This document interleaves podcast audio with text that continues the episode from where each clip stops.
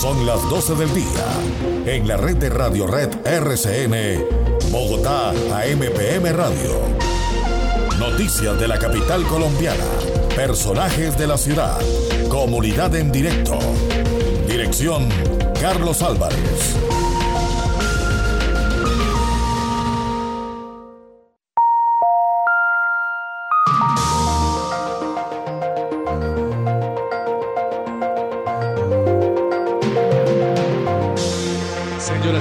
Buenas tardes, bienvenidos. Es viernes, preámbulo del fin de semana. Estos medios días se han venido repitiendo. Miro por la ventana desde la radio, donde hace, desde la casa donde hacemos la radio, y encuentro nubes negras en la parte occidental, suroccidental. Eh, hubo un poquitín de sol de presencia del astro rey a mitad de mañana.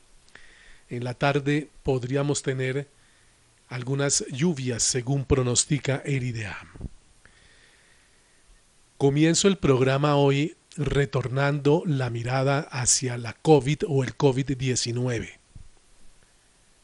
Y lo hacemos sin ánimo y hago siempre esta precisión porque no termino de entender la actitud de algunos compatriotas de querer, de querer seguir insistiendo en que esto es carreta, que estos son inventos, que esto es una farsa. Le vi por ahí algún colombiano decir cuando le preguntaban por qué no se ponía el tapabocas.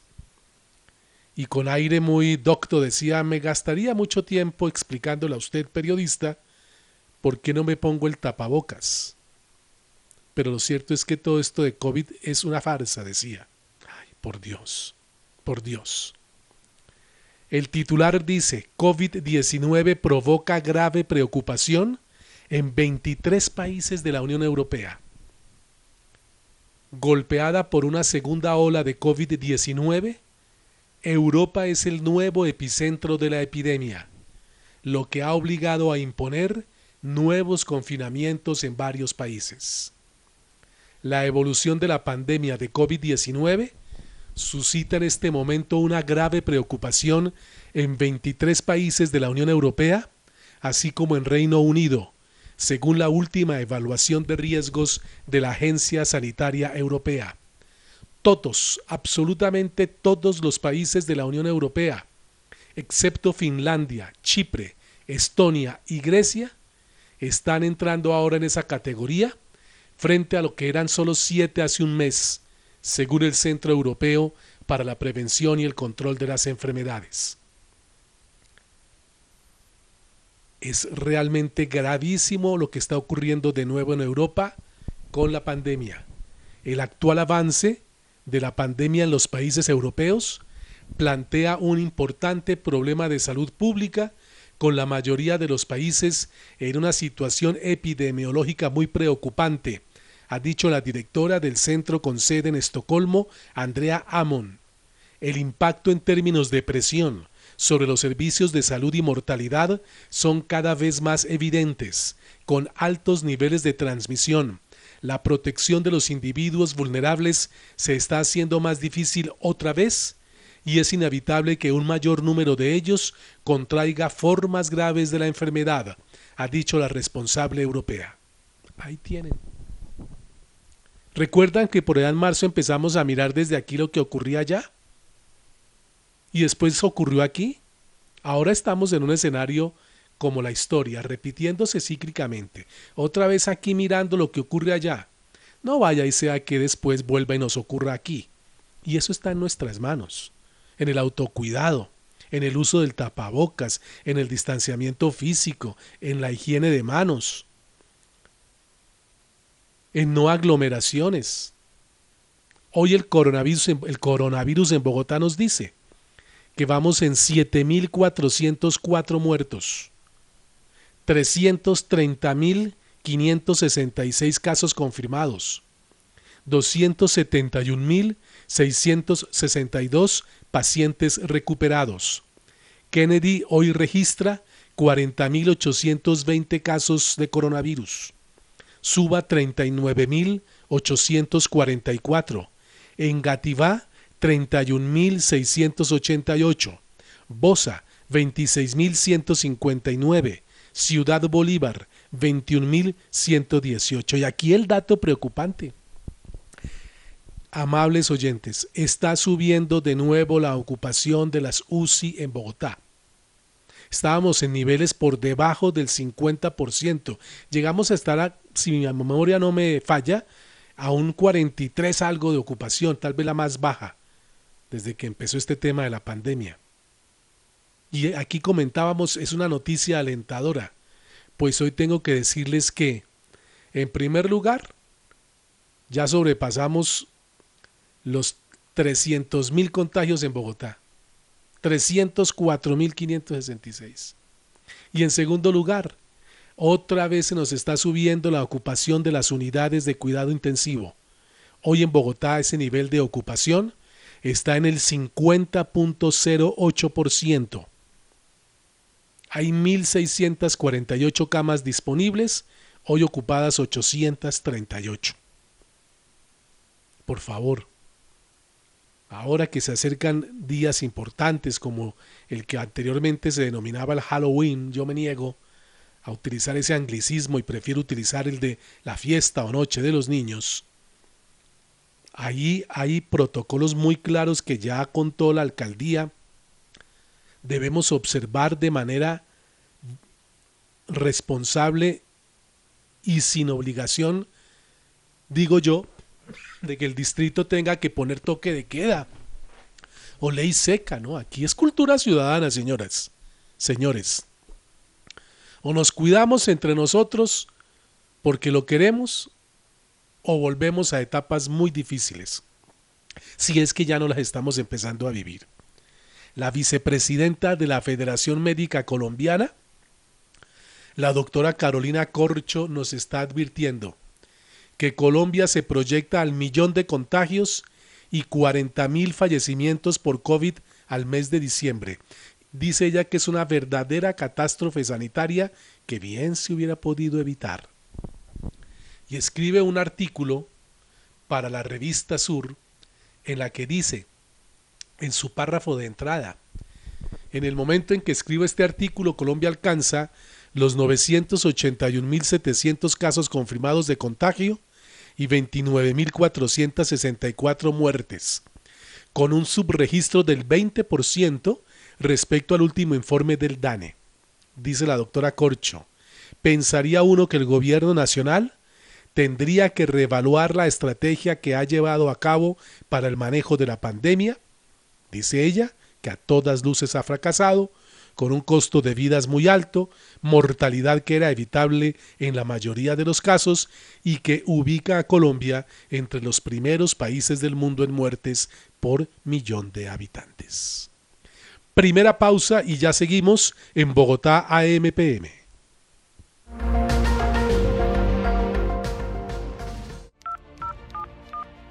Recuerde que no es necesario hacer fila, pedir permiso en el trabajo o salir de casa para agendar su consulta. Pida su cita médica en la línea única distrital de atención de la red de hospitales públicos 307-8181.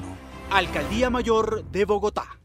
En Vanti, nuestro compromiso es seguir ofreciendo un servicio de calidad para nuestros clientes. Si requieres solicitar una reparación en tu instalación de gas natural, no dudes en comunicarte con nosotros. Llámanos al 307-8121. Visítanos en grupovanti.com o en nuestras redes sociales, arroba Grupo Vanti en Facebook y Twitter. También puedes solicitar tu factura digital dejándonos tu correo o WhatsApp en los canales mencionados. Entre todos garantizamos la sostenibilidad de los servicios. Ayúdanos pagando tu factura. Son las 6 de la mañana, tengo que pedir cita para el niño. Ah, pero con este clima y los trancones, creo que no voy ni a alcanzar. ¡Ya sé! Listo. Con la app de Nueva EPS puedes solicitar y consultar autorizaciones médicas, agendar citas, solicitar certificaciones y mucho más. Descárgala ya en tu celular. Gente cuidando gente. Vigilado Supersalud.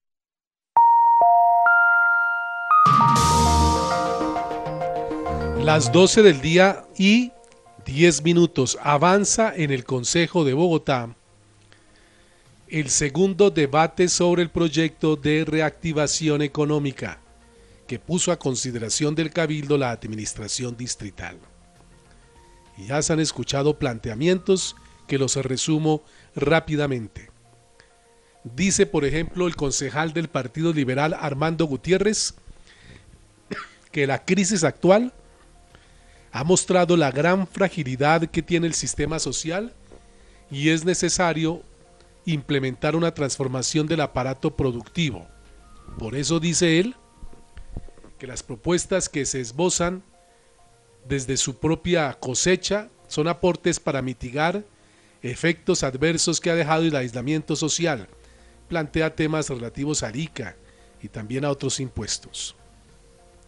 Dice Diego Lacerna que el proyecto de acuerdo sobre reactivación económica lo que busca es dar facilidades tributarias a personas afectadas por la pandemia y garantizar sostenibilidad e impulsar la formalización del sector productivo. Dice la Secretaría de Hacienda que el cupo de endeudamiento que discute el Cabildo lo que busca es financiar una parte del componente de la reactivación económica. Propone la Secretaría de Hacienda medidas en ese proyecto como congelar el impuesto predial para el año 2021 en términos nominales para los predios residenciales y no residenciales, con avalúo catastral hasta 150 salarios mínimos mensuales legales vigentes, y en términos reales para los predios residenciales y no residenciales con avalúo catastral superior también a 150 salarios mínimos mensuales legales vigentes, que esta medida no cobijaría los lotes. En ese proyecto se establece de forma permanente e indefinida, se propone, establecer de forma permanente e indefinida el sistema de pago alternativo por cuotas voluntario del impuesto predial unificado para predios residenciales y no residenciales de propiedad de personas naturales y jurídicas. El proyecto que discute el Consejo hasta ahora plantea desde el distrito incrementar la tarifa del impuesto predial unificado para los predios residenciales de mayor avalúo catastral de la ciudad, esto es, los predios residenciales con avalúo catastral desde 1.092 millones de pesos y también plantea ese proyecto de reactivación otorgar un descuento en el ICA del año 2021 para los contribuyentes que en el año 2020 hayan tenido una reducción en sus ingresos grabables, al igual que incrementar temporalmente la tarifa del ICA del año entrante para los contribuyentes que hayan tenido un incremento en sus ingresos grabables. Esas son algunas de las propuestas que incluye este proyecto por parte del distrito que dice pues lo que busca es otorgar descuentos o incrementar tarifas y sea según el caso de acuerdo a las actividades. Bien, y aquí en Bogotá, la otra noticia es cómo se avanza en la apertura de cupos en eh, jardines o colegios mejor para niños de 1 a 3 años que vayan preparándose luego para entrar a la primaria. Este año están saliendo niños de esa condición de primera infancia hacia colegios oficiales que están liberando cupos, pero hay 113 mil cupos habilitados en el distrito aún para que sean ocupados por chicos que deban hacer lo que les corresponde en esa etapa de la vida, estudiar. Aquí lo cuenta Edna Borilla, secretaria de Educación. Eh, Bogotá tiene un déficit importante en materia de matrículas para los niños en primera infancia. ¿Por qué? Porque nuestros colegios no estaban adecuados, como este colegio que ustedes están viendo hoy aquí, para recibir a los niños y a las niñas más pequeñitos. Entonces nuestra apuesta fundamental es la educación inicial. Es decirles a las familias, van a tener un espacio en el que recibimos con mucho amor los niños, las niñas, para que inicien su proceso educativo. ¿Cómo lo estamos haciendo? Primero, matrícula. La matrícula en Bogotá está abierta, la matrícula hasta la próxima semana la tenemos abierta. Hay más de 113 mil cupos disponibles para los niños y las niñas de la ciudad. Y vamos a iniciar este año, la gran apuesta es iniciar con esta educación para los grados de prejardín, de jardín y transición. Y entonces tenemos una población inicial que ya está en los jardines de integración social. Estamos trabajando con la Secretaría de Integración para pasar en este primer año 10.000 niños y niñas que van a pasar al sistema educativo. Poco a poco lo vamos a ampliar. Al finalizar eh, los cuatro años, el compromiso es que el 100% de los colegios públicos ofrezcan grado transición, el 90% ofrezcan grado jardín y el 10% ofrezcan grado prejardín. Y así empezar a saldar esa deuda que tenemos con los niños y niñas de Bogotá. Ahí tiene pues cómo está trabajándose este tema de el paso de chicos a los siguientes niveles de educación. Pero reitero, hay 113 mil cupos habilitados en los colegios del distrito para los niños y niñas de la ciudad. Y hay que rápido reaccionar porque el proceso de matrícula se cierra la próxima semana. Dos temitas rápidos, o no uno, porque los otros voy a tratar en tuiteros. Hoy se lanzó una estrategia que se llama Es Campesino Local es una apuesta del distrito que busca también apoyar a los campesinos, a las familias campesinas y a los pequeños productores de las zonas rurales de las localidades de Usme, Chapinero y Sumapaz. Tendremos que buscar más insumos informativos de esta noticia para compartirlos sino hoy, el próximo lunes, con quienes nos escuchan en zonas rurales de esas localidades para que sepan cómo pueden participar de esa apuesta del distrito para llevarles recursos que busquen de alguna manera ayudarles después de lo que han tenido que enfrentar por la pandemia. Pausa, ya seguimos en Bogotá MPM. El Instituto Nacional de Cancerología ya abrió de nuevo el servicio de citas presenciales para todos sus pacientes. Si tiene programada una cita o control, no tenga temor, asista presencialmente. El Instituto Nacional de Cancerología le brinda toda la seguridad. Si continúa con el esquema de consulta desde casa, no olvide programar su cita llamando a los teléfonos 018 414 414 o 484 6050. Ah, y recuerde que el banco de sangre del INC está siempre disponible para recibir su donación de sangre en la carrera novena número 0073, edificio E, tercer piso, de lunes a viernes de 7 de la mañana a 3 de la tarde y los sábados de 7 de la mañana a 4 de la tarde. En este mismo lugar usted podrá realizar también la donación de plaquetas. Instituto Nacional de Cancerología por el control del cáncer.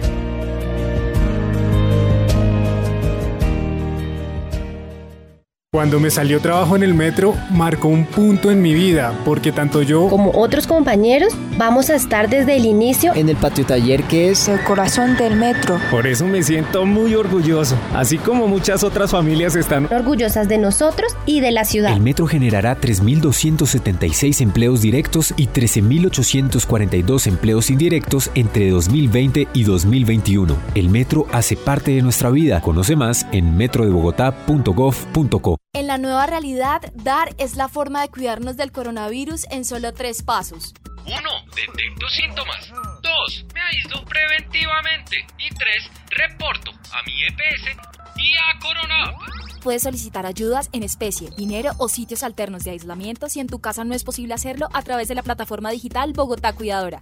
Así de fácil es dar. Con estos tres pasos, juntos vamos a salir adelante. Mantén una ala distancia, usa tapabocas, lávate las manos. Alcaldía Mayor de Bogotá. Las 12 del día 20 minutos. En nuestros tuiteros tenemos hoy dos. Rápidamente. Esto para mostrar que la política es dinámica y que así como a veces son críticos ácidos en la oposición, pues también tienen sus momentos de bonomía. El concejal Jeffer Vega en su cuenta de Twitter, arroba Jeffer Vega, escribió hoy. Hago reconocimiento a estrategia que Integración Bogotá, en cabeza de Cinia Navarro, viene implementando en los 413 barrios identificados con pobreza extrema, donde han logrado atender 4.710 niños, de los cuales 972 han sido confirmados con desnutrición aguda. No bajemos la guardia. Me parece muy, muy, de una actitud muy hidalga, muy eh, interesante, la de un concejal que es de cambio radical, pues ejerce su legítimo derecho a la oposición, pero que en este caso reconoce la labor que está haciendo integración social, identificando población infantil que pueda estar en condición de desnutrición en la ciudad para poder intervenir. Y la alcaldía local de Chapinero amplía sobre lo que les contaba hace un momento de las ayudas para los campesinos en zonas rurales de Bogotá. Dice en su cuenta de Twitter la alcaldía arroba Alcat Chapinero es campesino local, surge a partir de la unión entre la alcaldía de Usme, la alcaldía de Sumapaz y la alcaldía de Chapinero. Invertiremos más de 6 mil millones de pesos que serán destinados a fortalecer la ruralidad bogotana. Lo realizaremos en alianza estratégica con la Cámara Colombiana Internacional del Agro. 12 y 22. Pausa y hablamos de otras noticias del día en Bogotá en un instante. ¿Conoces tus derechos sexuales y reproductivos? Recibe orientación en la consulta preconcepcional y asesórate sobre métodos anticonceptivos en los servicios Mujeres Salud, espacios físicos exclusivos para brindarles atención diferencial a las mujeres en todas sus diversidades. Más información en www.saludcapital.gov.co. Alcaldía Mayor de Bogotá.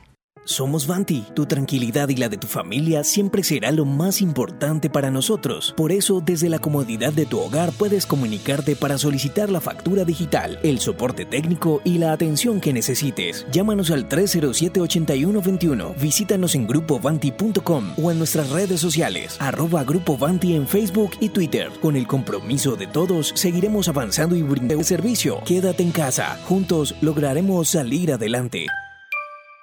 Si eres una persona con alguna condición crónica como diabetes o hipertensión, recuerda que debes continuar prestándole atención a tu enfermedad. Cumple con las médicas periódicas, tómate los medicamentos y aumenta los cuidados para prevenir el COVID-19. Si tienes alguna duda, comunícate con tu EPS y ponte al día con tu tratamiento médico. Estamos juntos para seguir cuidándote. Alcaldía Mayor de Bogotá.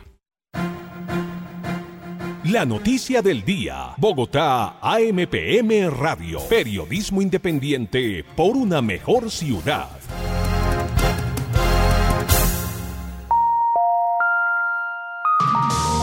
Las 12 y 23 minutos. Realmente hoy son tres hechos importantes que en este segmento queremos reseñar y registrar para conocimiento de nuestra audiencia en las 20 localidades de Bogotá. Lo primero es la expectativa por saber la respuesta que le dará hoy el gobierno nacional al distrito sobre la propuesta que hizo la alcaldía al gobierno Duque de unir recursos para un plan de ayuda, para un plan de reactivación social y económica en Bogotá, sobre todo dirigido a microempresarios, independientes, mujeres, etcétera. ¿Recuerdan? Que aquí lo planteamos y lo contamos la semana pasada, en este preciso instante están reunidos la alcaldesa Claudia López y su equipo económico con el ministro de Hacienda Alberto Carrasquilla y su equipo también, donde están analizando el tema de la solicitud del distrito de que para, ese, para esa causa común, que es de 3.4 billones de pesos, pues el gobierno nacional aporte 1.8 billones, mientras que el distrito sería garante de aportar un 1.6 billones de pesos. Estamos atentos si antes de la una sale humo blanco respecto a la respuesta que el gobierno Duque le dé al gobierno de Bogotá. Hoy la alcaldesa mayor de la ciudad dijo que la fecha del 15 de noviembre, ya lo había insinuado hace unos días cuando se firmó el acta de inicio de la primera línea del metro, que el 15 de noviembre se va a tener certeza de cuál va a ser el trazado, no de la segunda línea del metro, aquí tenemos equivocaciones en la manera como se dicen las cosas. Realmente lo que está planteando Claudia López desde que dijo que se comprometía con este metro, ya está el acta de inicio, es cómo llevarlo en un segundo tramo, esta primera línea, hasta Suba. Sigue siendo la primera línea, pero en un segundo tramo. Cosa distinta será más adelante hablar ya de una gigantesca y gran segunda línea del metro. Pero también habló la alcaldesa sobre cómo se está trabajando conjuntamente para que todas estas estos proyectos como Metro, como Corredor Verde, como Regiotranes deban integrarse, no trabajarse separadamente y puedan unirse en el propósito de ser multimodales en el momento en que funcionen simultáneamente para el transporte masivo de pasajeros. Aquí la alcaldesa Claudia López. El 15 de noviembre es una fecha bien importante, porque para el 15 de noviembre vamos a tener certeza del trazado de la segunda fase de la primera línea del metro para llegar hasta Suba. Vamos a ver ya firmado el convenio en el que Bogotá se suma a sacar adelante junto con la Nación y la Gobernación de Cundinamarca tanto el Regiotram de Occidente como el del Norte. Y vamos a sacar, con base en esa información, que también es muy relevante, eso no sale de los procesos participativos, es información técnica que sale de los estudios que está haciendo la FDN, juntamos lo que nos dijo la ciudadanía, lo que nos dice la consultoría de Metro, y con esas dos informaciones sumadas, el IDU hará la propuesta de diseño conceptual del corredor del séptima. Y dirá, mire, así debe ser, como espacio de movilidad debe ser de esta naturaleza, pero además se va a empatar de la siguiente manera con los otros modos de transporte. Con el Regiotrans se empatará de esta forma, con el metro se empatará de esta forma, y por lo tanto proponemos que sobre el corredor vaya X forma de transporte público. Digo X porque como hoy todavía no conozco la consultoría definitiva del metro que nos la dan la primera semana de, diciembre, de noviembre, pues ahí tomamos esa decisión, ¿verdad? Bueno, ojalá esa decisión que surja frente al sistema de movilización por la séptima apunte a lo eléctrico, la verdad lo digo. En, el, eh, en un caso igual podría ser gas, que no nos van, que espero que no, y creo que eso ya está descartado, incluso la alcaldesa lo ha dicho en algún momento, que no vengan aquí con la historia del diésel, así sea de no sé qué tecnología. Bueno, ¿Qué más les digo hoy? Pues que la alcaldesa nos dijo que este año no esperemos gigantescas iluminaciones navideñas, mucho bombillo por la ciudad, como habitualmente ocurre, porque es un año distinto, un año de austeridad, y que por lo tanto habrá menos bombillitos encendidos en la Navidad, y en cambio se va a procurar destinar mucho recurso, por ejemplo, para apoyar a los grupos artísticos de las localidades, con el objeto de que ellos hagan recorridos por los sectores de Bogotá, haciendo sus presentaciones, trabajando y pudiendo cobrar por ese trabajo para que puedan de alguna manera eh, recuperarse, aunque sea en parte, de lo que ha sido un año muy difícil para el arte en Bogotá, para la cultura, como consecuencia de la pandemia. Si me piden mi opinión, que nunca me la pedirán, pero me atrevo a decirla, me parece muy, muy juiciosa la decisión. Los bogotanos tendremos que entender. Además, porque no vamos a poder salir pues en, eh, en, grupo a mirar que la iluminación, que el Parque Nacional, que el Parque La 93, que la Plaza Bolívar. No, esta va a ser una Navidad distinta. Y por eso me parece muy juicioso que más bien se apoye acciones en los barrios con el protocolo y con menos bombillitos como debemos ser responsables los padres de familia, sobre todo los que tienen chiquillos en edad que piden dulces en la noche del 31, porque también se nos está entregando la responsabilidad del autocuidado para ese día, porque no va a haber ni toque de queda. Aquí la alcaldesa dijo aquí, no trabajamos con imposición, sino con cultura ciudadana. Y hay unos protocolos y los padres tienen que entender que este año la fiesta de los niños debe ser en casa Así lo anunció la mandataria distrital. Nosotros vamos a seguir la recomendación que ha dado el Ministerio de Salud, que compartimos y nos parece muy responsable y muy acertada, que es pedirle a los padres de familia que este año, claro que vamos a tener fiesta de los niños, por supuesto, y vamos a tener Halloween, solo que distinto. Va a ser un Halloween en casa. Los niños no van a salir a las calles ni a los centros comerciales a pedir dulces porque estamos en pandemia. No es seguro ni es bioseguro, ni para los niños ni para los padres. Entonces este año el Halloween se celebra en casa. En casa vamos a volver la casa una ruta al tesoro para descubrir los dulces. ¿Dónde están? Vamos a jugar en casa, vamos a compartir virtualmente con otros amiguitos, pero en casa, no es que no se va a celebrar. Entonces es muy importante que se lo digamos con claridad a los niños. No le van a matar el corazón a los niños diciéndoles que no va a haber Halloween. Halloween va a haber, claro que sí. Solo que va a haber distinto.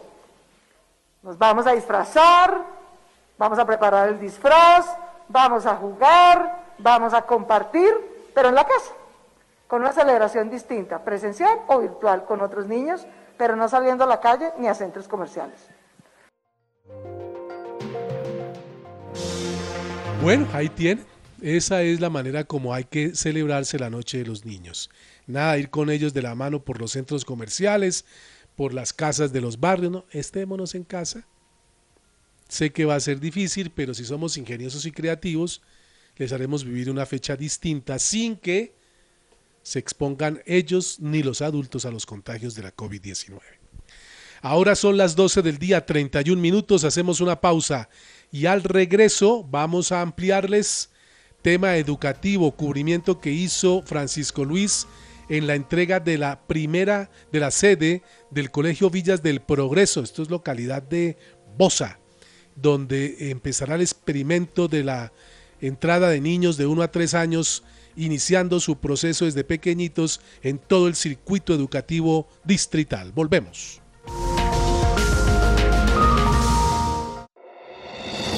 ¿Sabías que luego de cinco meses de cuarentena en Bogotá, septiembre ha sido el mes más fatal de 2020?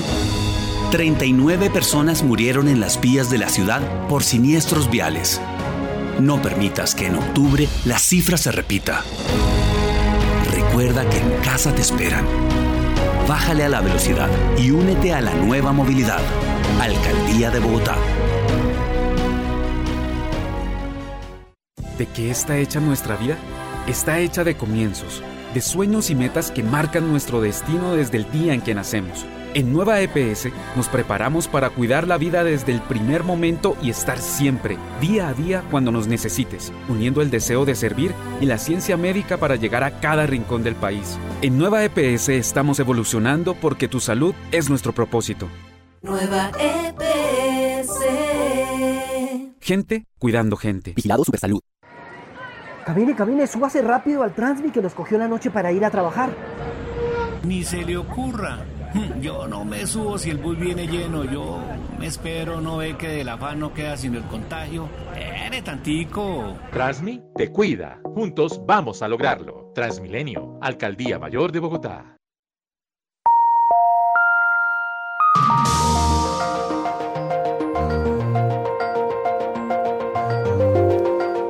Son las 12 del día y 33 minutos, faltan 27 minutos para la una de la tarde.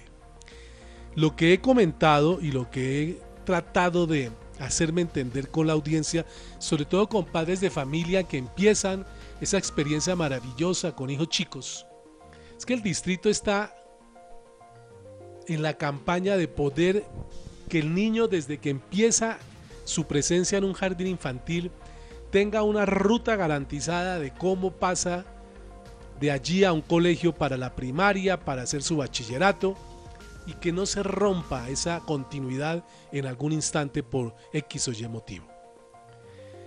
Ayer se entregó un colegio en Bosa que es precisamente para la educación de la primera infancia, que son los niños que vienen de los jardines infantiles, pasan allí, a ese colegio, y luego pasan a los otros colegios, que son los de la primaria y bachillerato.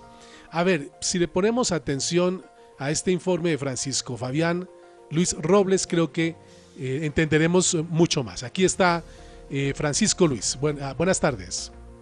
Buenas tardes, Carlos, para usted y para todos los oyentes de Bogotá AMPM. Estuvimos en la inauguración de la sede de la primera infancia del Colegio Villas del Progreso en la localidad de Bosa, que atenderá a 490 estudiantes de los grados prejardín, jardín y transición.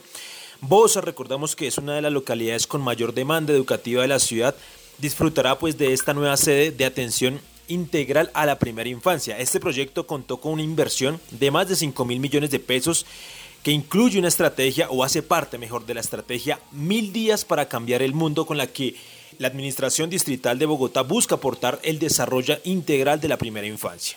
El distrito, pues en su compromiso de ampliar la cobertura para la educación inicial y recibir a los niños y niñas desde los tres años en los colegios públicos, va a trasladar 20 mil niños de 3, 4 y 5 años que están actualmente en los jardines infantiles de integración social pasarán a los colegios públicos precisamente para recibir educación preescolar o de primera infancia.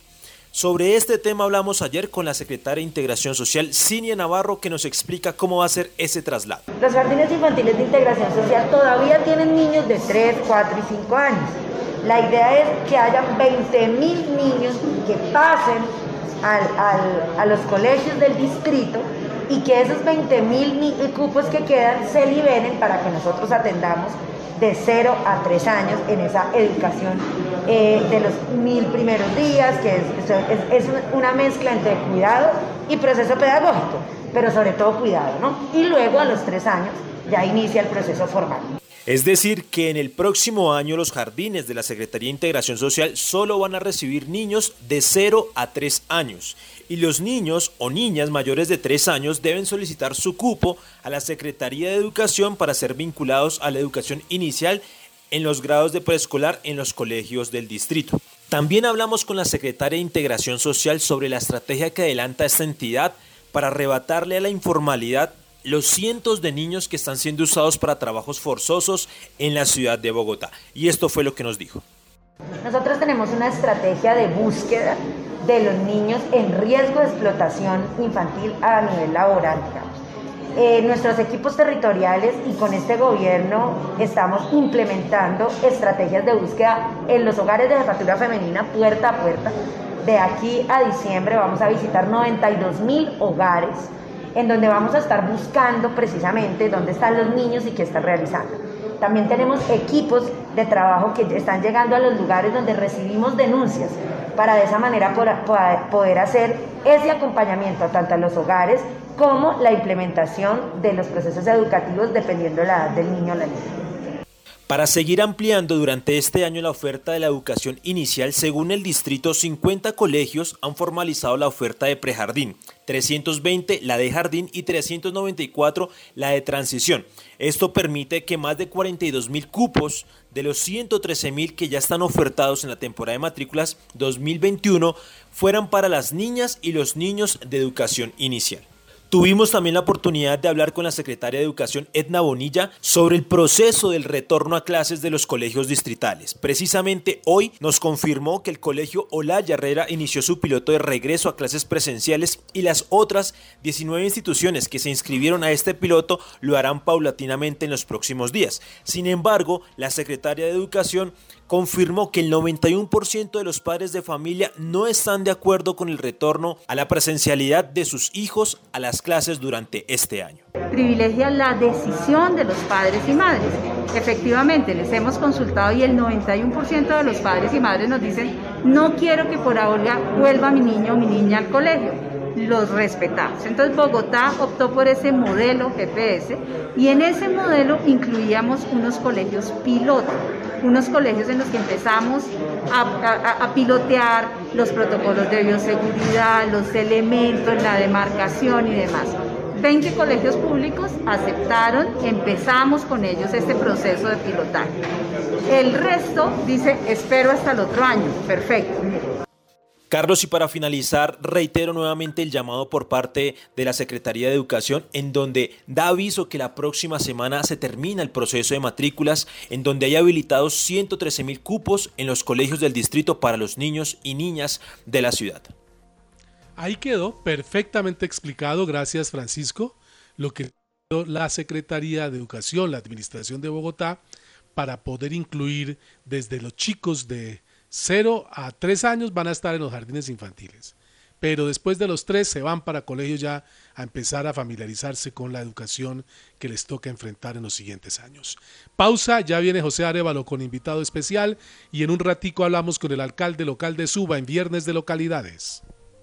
En Nueva EPS nos adaptamos y evolucionamos por la salud de nuestros afiliados. Desarrollamos un ecosistema de servicios para facilitar tus consultas y solicitudes. Asesor a un clic, portal transaccional, asesora virtual EVA, aplicación Nueva EPS móvil, línea gratuita de atención al afiliado y línea exclusiva COVID-19 usando el numeral 961 www.nuevaeps.com.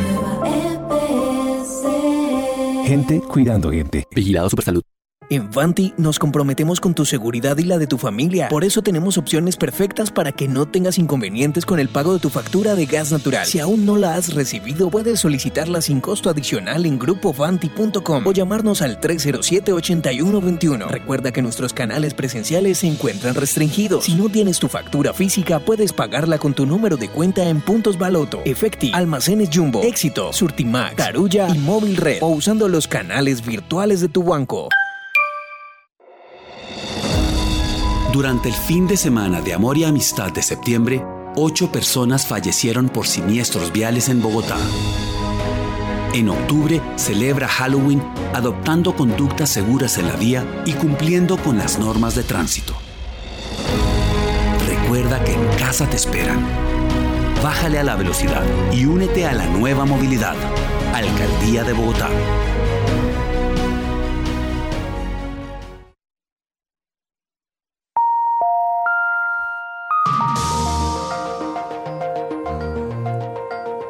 ...1242, tema de salud, invitado. Aquí está José Arevalo, buenas tardes. Hola Carlos, buenas tardes y oyentes de Radio Red aquí en Bogotá, MPM. Pues hoy Bogotá, MPM se ha trasladado al norte de Bogotá porque hay una medicina alternativa, una clínica que ha llegado a Bogotá y a Colombia y se trata de Clínica Serenia. Serenia es muy importante, Carlos, por el tema de los tratamientos con cannabis, enfermedades como la epilepsia, enfermedades mentales y otras enfermedades se han recuperado a través de esta medicina. A esta hora estoy con el doctor Juan Manuel Orjuela, él es uno de los directivos y médico profesional científico de esta clínica y es muy importante porque personas que no han encontrado otras alternativas durante varios años la está encontrando aquí en Serenia. Doctor Juan Manuel, bienvenido a Radio Red, a Bogotá, MPM. Y esto es muy importante, cuéntese a los bogotanos y a los cundinamarqueses para que vengan aquí. Muchas gracias, José. Muy amable por la invitación. Un saludo a todos los eh, radioescuchantes. Eh, definitivamente, la Clínica Serenia es innovadora y es disruptiva. Somos la primera clínica en Colombia que brinda tratamientos con cannabis medicinal bajo un soporte científico. Es decir, somos médicos entrenados en diferentes especialidades como la neurología, psiquiatría y dolor, que hacemos intervenciones científicas con cannabis medicinal. Además de esto, utilizamos productos legales aprobados por el INVIMA bajo un tratamiento multidisciplinario. Es muy importante, doctor, en el caso del Parkinson y las enfermedades mentales que en esta pandemia han aumentado. Cuéntenle a los bogotanos y a los cundinamarqueses cuál es esta, este alcance que tienen ustedes. Eh, es correcto. Durante la pandemia y la cuarentena, múltiples estudios muestran cómo ha habido un incremento en la tasa de ansiedad, depresión, irritabilidad e insomnio o problemas del sueño. En la clínica hemos hecho un uso científico del cannabis medicinal, principalmente de un componente llamado cannabidiol, que ayuda a reducir los síntomas ansiosos y ayuda a que las personas duerman mejor. Esto está generando una recuperación en la calidad de vida. Sin embargo, también tenemos otro tipo de enfoques, como lo mencionaba José, por ejemplo, en enfermedad de Parkinson, donde sabemos que hay síntomas muy discapacitantes como ansiedad y problemas de, de insomnio también, o inclusive alteraciones con el contacto de la realidad. En la epilepsia también hemos visto un uso muy importante del cannabis medicinal. Incluso tenemos un, un área de neuropediatría con neurólogos expertos en tratamiento de con cannabis en niños que sufren de epilepsias que no responden a ningún otro medicamento. Es decir, son niños en que ya no se sabe qué más hacer y el uso de cannabidiol ha sido muy interesante, aprobado incluso en otros países como Estados Unidos y Canadá. Doctor Juan Manuel, es muy importante que usted invite a todos los bogotanos, recuerde la dirección aquí en el norte de Bogotá, los correos electrónicos y también sobre las visitas domiciliares que ustedes están haciendo con sus médicos profesionales. Sí, así es. Tenemos un alcance muy importante y es que hay un aplicativo que se llama Doctor Serenia. Usted lo puede descargar desde su celular y a través de este aplicativo puede solicitar una videoconsulta o una consulta a distancia con diferentes especialidades. Simplemente usted inserta el, el síntoma que tiene, por ejemplo, si es dolor, si es insomnio, si es Parkinson, y el buscador automáticamente eh, registra los, los médicos que están allí inscritos. Usted hace, hace clic sobre la hora y la fecha que más le conviene y en ese momento automáticamente queda agendada la cita. Entonces, esa es la posibilidad para hacerlo remotamente. Para venir a la clínica que queda ubicada en la calle 106 con carrera 19, es una clínica de instalaciones muy modernas, donde tenemos médicos también atendiendo en jornadas AM y jornadas PM. También pueden encontrar eh, más información a través de la página que es www.clinicaserenia.com. Bueno, agradecemos al doctor Juan Manuel Orjuela por estar aquí en Bogotá, MPM de Radio Red de RCN y por compartir toda esta información importante en materia de salud, Carlos, porque los colombianos y los bogotanos tienen que buscar otras medicinas alternativas para recuperarse. La información con José Arevalo aquí desde el norte de Bogotá para Radio Red de RCN en Bogotá, MPM. Muy buenas tardes.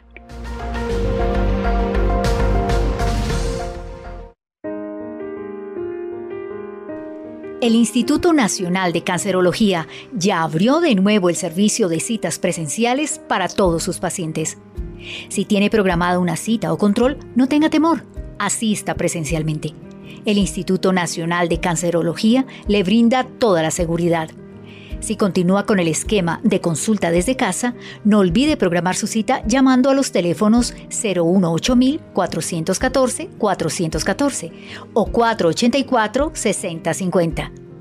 Ah, y recuerde que el banco de sangre del INC está siempre disponible para recibir su donación de sangre en la carrera novena número 0073, edificio E, tercer piso, de lunes a viernes de 7 de la mañana a 3 de la tarde y los sábados de 7 de la mañana a 4 de la tarde. En este mismo lugar usted podrá realizar también la donación de plaquetas. Instituto Nacional de Cancerología por el control del cáncer.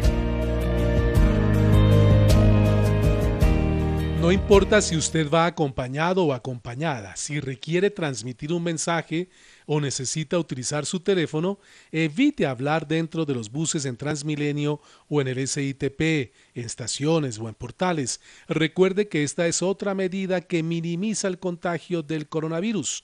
Transmite, cuida y juntos vamos a lograrlo. Le ordenaron una cita con especialista. ¿Necesita pedir una cita médica general o programar imágenes diagnósticas? No haga fila. Línea única distrital, le habla Paula, ¿en qué le puedo ayudar el día de hoy? Pídala por teléfono al 307-8181, la línea única distrital de la red de hospitales públicos. ¿Cuándo fue la última vez que tuvo cita por medicina general? Alcaldía Mayor de Bogotá. Carlos Álvarez le cuenta cada instante lo que pasa en la capital. En Twitter, arroba Bogotá AMPM. Las noticias de la ciudad cuando suceden. Arroba Bogotá AMPM.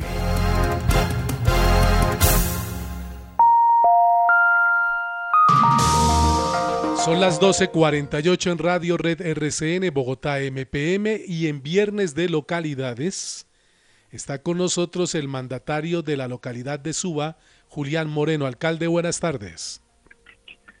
Carlos, muy buenas tardes para ti y para toda la audiencia de Radio Red.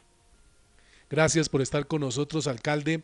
Estamos mm, vivamente interesados en que nuestro programa que llega a las 20 localidades, y particularmente queremos que está en Suba también con la audiencia, sepan que hay una segunda fase de los denominados presupuestos participativos, que no es otra cosa que convocar a la ciudadanía a que lleve propuestas, priorice proyectos en su localidad que va a contar con la garantía de recursos del Fondo de Desarrollo. Ya hubo una primera etapa, pero quisiera que usted nos ampliara cómo es el esquema, si es igual al de la primera ya para esta segunda ocasión y qué deben hacer quienes nos escuchan en Suba y quieran presentar sus propuestas. Carlos, efectivamente esta es una oportunidad eh, que no tiene precedente en la historia de Bogotá, en el marco de los gobiernos locales. Esta es una invitación que la ciudadanía pase a ser parte de la transformación de las localidades. Esta segunda fase de los presupuestos participativos está orientada a proyectos. Allá hablar de, de ideas concretas para que en los diferentes temas que están priorizados en el marco del plan de desarrollo los podamos territorializar, los podamos eh, enfocar a las necesidades de los diferentes barrios y sectores de nuestra localidad o nuestras diferentes poblaciones o sectores. Entonces, esta, este mecanismo también va a utilizar la virtualidad para recoger las ideas ciudadanas a través de la página www.gobiernoabiertobogotá, gobiernoabiertobogotá.gov.co, en el cual la gente podrá registrarse y entrar a una de nueve temas, una de nueve temáticas eh, relacionadas a espacio público, deporte, cultura, seguridad, infraestructura, para que eh, después de registrarse en la plataforma pueda empezar a formular un proyecto, una idea que tiene para su sector, para su barrio y que será puesto en consideración en asambleas temáticas por sectores y también por pesetas para que la localidad pueda priorizar eh, con su ciudadanía las los temas que vamos a desarrollar en la vigencia del 2021. Así que nuevamente la ciudadanía tiene la palabra. Este proceso de formulación es un proceso de formulación relativamente sencillo. Trata de decir el qué se quiere hacer, el cómo se quiere hacer, el dónde se quiere hacer y con quiénes se quiere hacer para poder eh, trabajar en los proyectos que la ciudadanía quiere. Así que la invitación es entrar a la página www.gobiernoabiertobogotá.gov.co para que podamos hacer parte de la transformación de nuestra localidad, acumulando proyectos, decidiendo en qué invertimos los recursos públicos de la localidad. Sí, porque la verdad es que como yo lo decía usted al inicio de su intervención, no había registro previo en la ciudad de que el 50% de los recursos de los fondos de desarrollo se puedan orientar precisamente para financiar, para adelantar proyectos que la propia ciudadanía y comunidad priorice.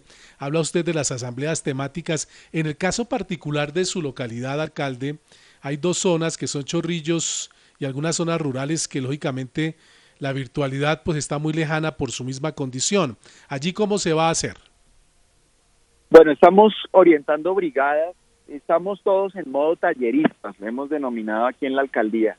Los funcionarios, todos los colaboradores de nuestra alcaldía, en, alianza con el IDEPAC, el Instituto Distrital para la Participación y la Acción Comunal, venimos haciendo un trabajo territorializado, yendo a los diferentes barrios, hablando con nuestras diferentes instancias de participación, contándoles de este esquema, resolviendo dudas puntuales, porque la ciudadanía cualquier vecino o vecina de la localidad que nos esté escuchando en este momento dice, bueno, yo entro a la página, eh, me registro y, bueno, ¿cómo es eso de formular un, proyecto? Entonces la idea es, eh, particularmente en esta primera fase de la formulación de proyectos que va hasta el 6 de noviembre, por eso esta correría para que tengamos la mayor cantidad de proyectos formulados para poner en consideración de la ciudadanía y particularmente es un esquema que utilizaremos con nuestra ruralidad en Chorrillos, y otros sectores de la UPZ Guaymaral, en los que tengamos dificultades de acceso por la conexión. Entonces llevamos brigadas con conexión a Internet eh, remota para que eh, con los liderazgos que tengamos allí en nuestra UPR de Chorrillos podamos orientar a la gente a que haga parte de estas decisiones, a formular esos proyectos para que sean parte de la inversión del 2021. Estamos muy entusiasmados. La consigna en este momento, Carlos, es el que participa decide. Hay otros que se quedarán en la casa quejándose eh, pues de las diferentes necesidades y problemáticas que tenemos en la localidad, pero el que realmente ahora hace parte de este ejercicio de los presupuestos participativos literalmente está decidiendo, porque no es solo la consulta, sino que la decisión que tome la ciudadanía, ciudadanía allí en materia de formulación y priorización es lo que implementaremos en el año 2021 desde la alcaldía local de Subo. Alcalde, para que la gente eh, entienda la importancia de esta participación, eh, ¿por qué no hacemos un parangón entre lo que fue la participación en su localidad de la ciudadanía en, el primer, en la primera fase de los presupuestos participativos y lo que ustedes tienen como expectativa de incremento de esa participación ciudadana proponiendo y priorizando?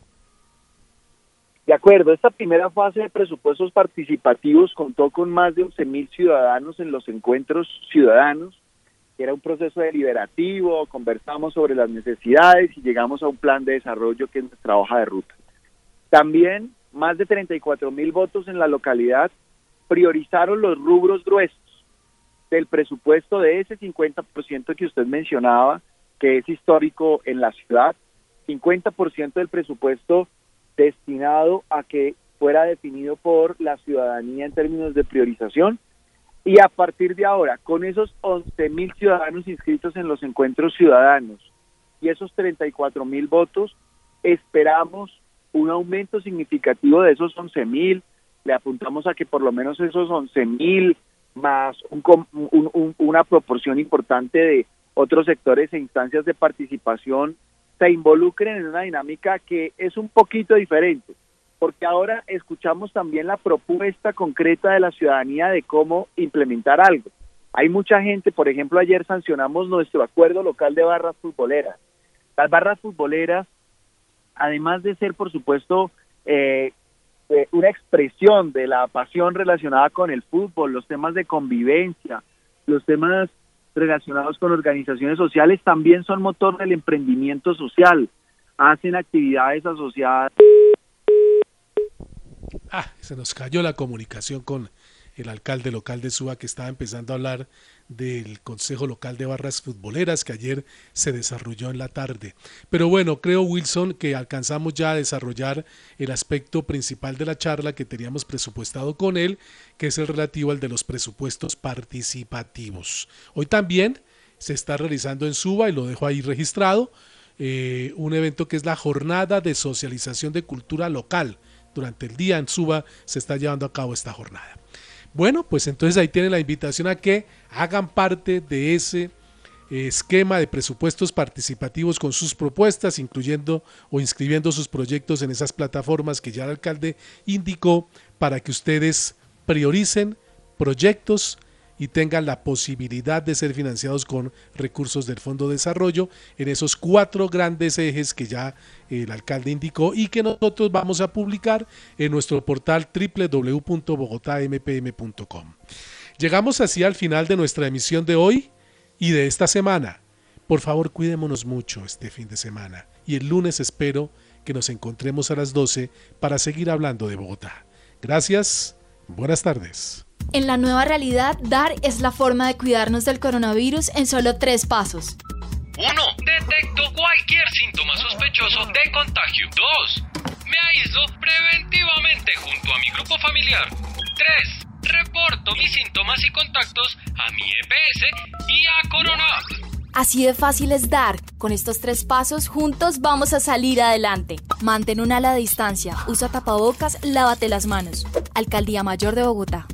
Cuando me salió trabajo en el metro, marcó un punto en mi vida, porque tanto yo como otros compañeros vamos a estar desde el inicio en el patio taller que es el corazón del metro. Por eso me siento muy orgulloso, así como muchas otras familias están orgullosas de nosotros y de la ciudad. El metro generará 3.276 empleos directos y 13.842 empleos indirectos entre 2020 y 2021. El metro hace parte de nuestra vida. Conoce más en metrodebogotá.gov.co. Asistencia en viaje en el exterior. Atención domiciliaria sin ningún costo. Acceso a 17 especialidades. Toma de muestras de laboratorio a domicilio. Terapias. Todo esto y más es lo que tienes con el plan de atención complementaria integral de Nueva EPS. Lo que te gusta de una prepagada por menos de lo que pensabas. Porque en Nueva EPS tu salud es nuestro propósito. Entra a www.afiliateapac.co. Gente cuidando gente. Vigilado Supersalud. Camine, camine, súbase rápido al Transmi que nos cogió la noche para ir a trabajar. Ni se le ocurra. Yo no me subo si el bus viene lleno. Yo me espero, no ve que del afán no queda sino el contagio. ¡Eres tantico! Transmi te cuida. Juntos vamos a lograrlo. Transmilenio, Alcaldía Mayor de Bogotá. Todos somos gente cuidando gente. A través de los canales de servicio de Nueva EPS puedes evitar salir de casa y reducir el riesgo de contagio. Descarga la aplicación para móviles, utiliza el chat en línea, portal transaccional o línea nacional. Gente cuidando gente. Vigilado Super